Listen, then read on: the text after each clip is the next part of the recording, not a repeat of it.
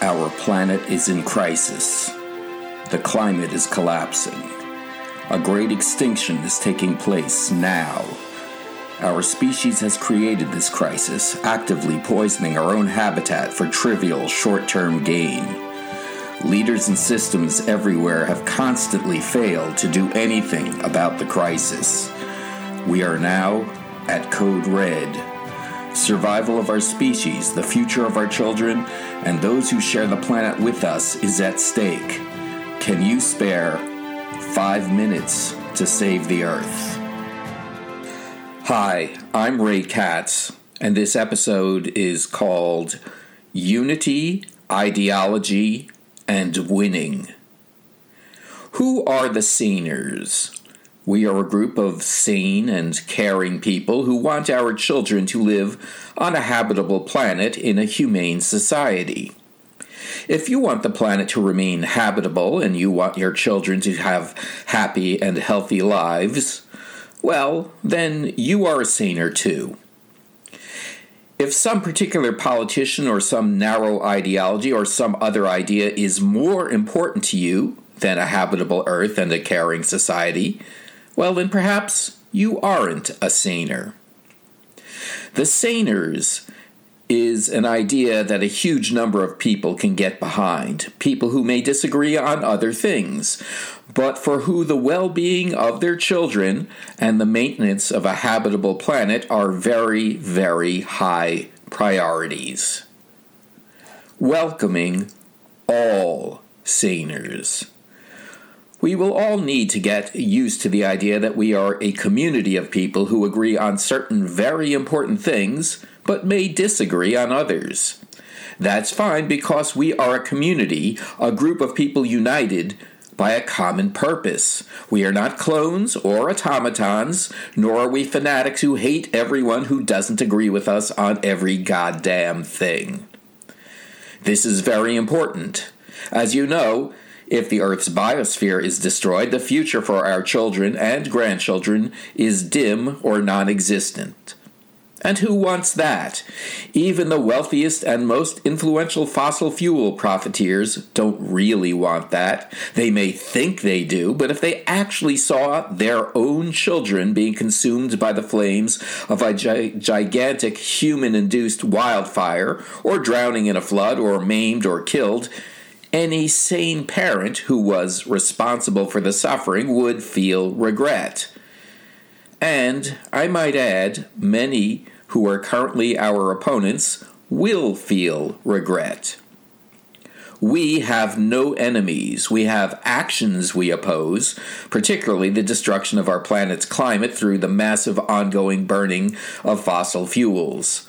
So we want to stop fossil fuel companies. We want to end all of the unnecessary and short sighted activities that are bringing us to the edge of extinction. But we care about the well being of everyone, including fossil fuel CEOs and hedge fund managers and others who are heavily invested in and supporting the current insane climate abuse. We want to fix the Earth end the destruction, and ideally, bring those foolish people to their senses. Of course, fixing the earth and preventing collapse is the most urgent objective. Divided, we lose. In Egypt, nearly everyone knew that Mubarak was bad for the people living there, and various factions united in a common purpose urban and rural people, Muslims and Christians, members of various political factions. They worked together, took care of each other, and ousted a dictator. But then the infighting started. Then they lost their unity. Without Mubarak as a focus, they forgot that what they wanted was a better society where all could live freely and in peace. And that's when the extremist Muslim Brotherhood took over. And today Egypt is a dictatorship again, with just a different dictator. I get it. It's hard for Republicans and Democrats and independents and Greens and whoever to unite. It's hard for rural and urban people to relate to each other. Religious people, especially Orthodox and very traditional religious people, may struggle to find common ground with others. But we need to do this. We can gently tease each other and ourselves about our differences, but we must work together for our common good. I intend to reach out personally to people with whom I disagree on many things. I will do this sincerely because, in fact, we do have very big common interests. And I believe that these common interests dwarf our differences, even differences that pack an emotional punch.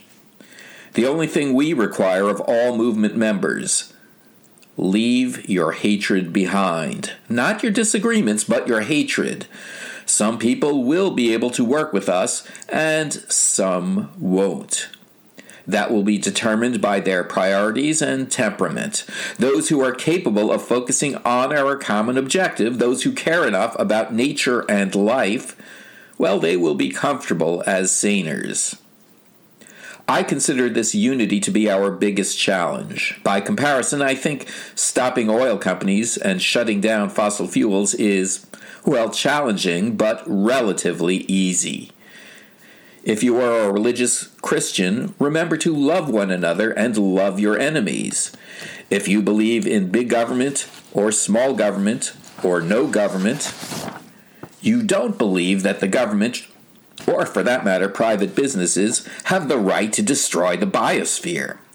Whether you like capitalism, socialism, libertarianism, or some other ism, you want your children to inherit a habitable earth, and nobody, whatever their ideology, should be allowed to destroy it.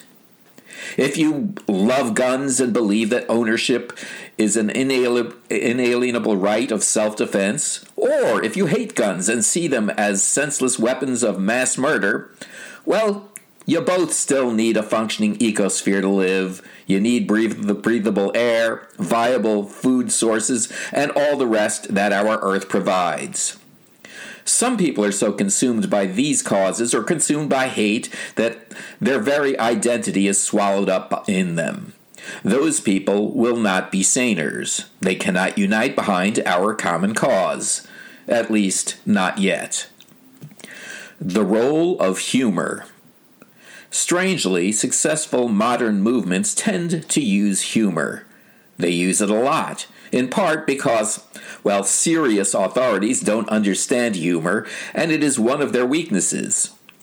But humor is also important because we need to be able to laugh at ourselves together. This relieves stress and, to some degree, inoculates us from turning on each other. I've written this essay because it's essential and important. It's a point that must be made. I know that these ideas will make some people unhappy. That can't be helped. What I write here is simply the truth about effective movements and ineffective ones.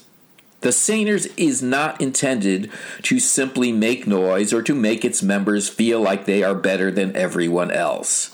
It's intended to help our children and our planet and ultimately all of us by building a better world and society for all of us to live in.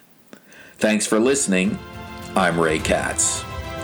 We have 8 billion people on the planet. Too many people. At least 1 billion of us are aware of the crisis we face and desperately want to help. But we feel alone, anxious, and powerless. But we are not alone. Find the others. Tell them we can do this. We can work together. We can change things. In fact, only we can do this. Talk with the others. Tell them about this podcast. Let's get together. Let's find our way. Let's take five minutes to save the Earth.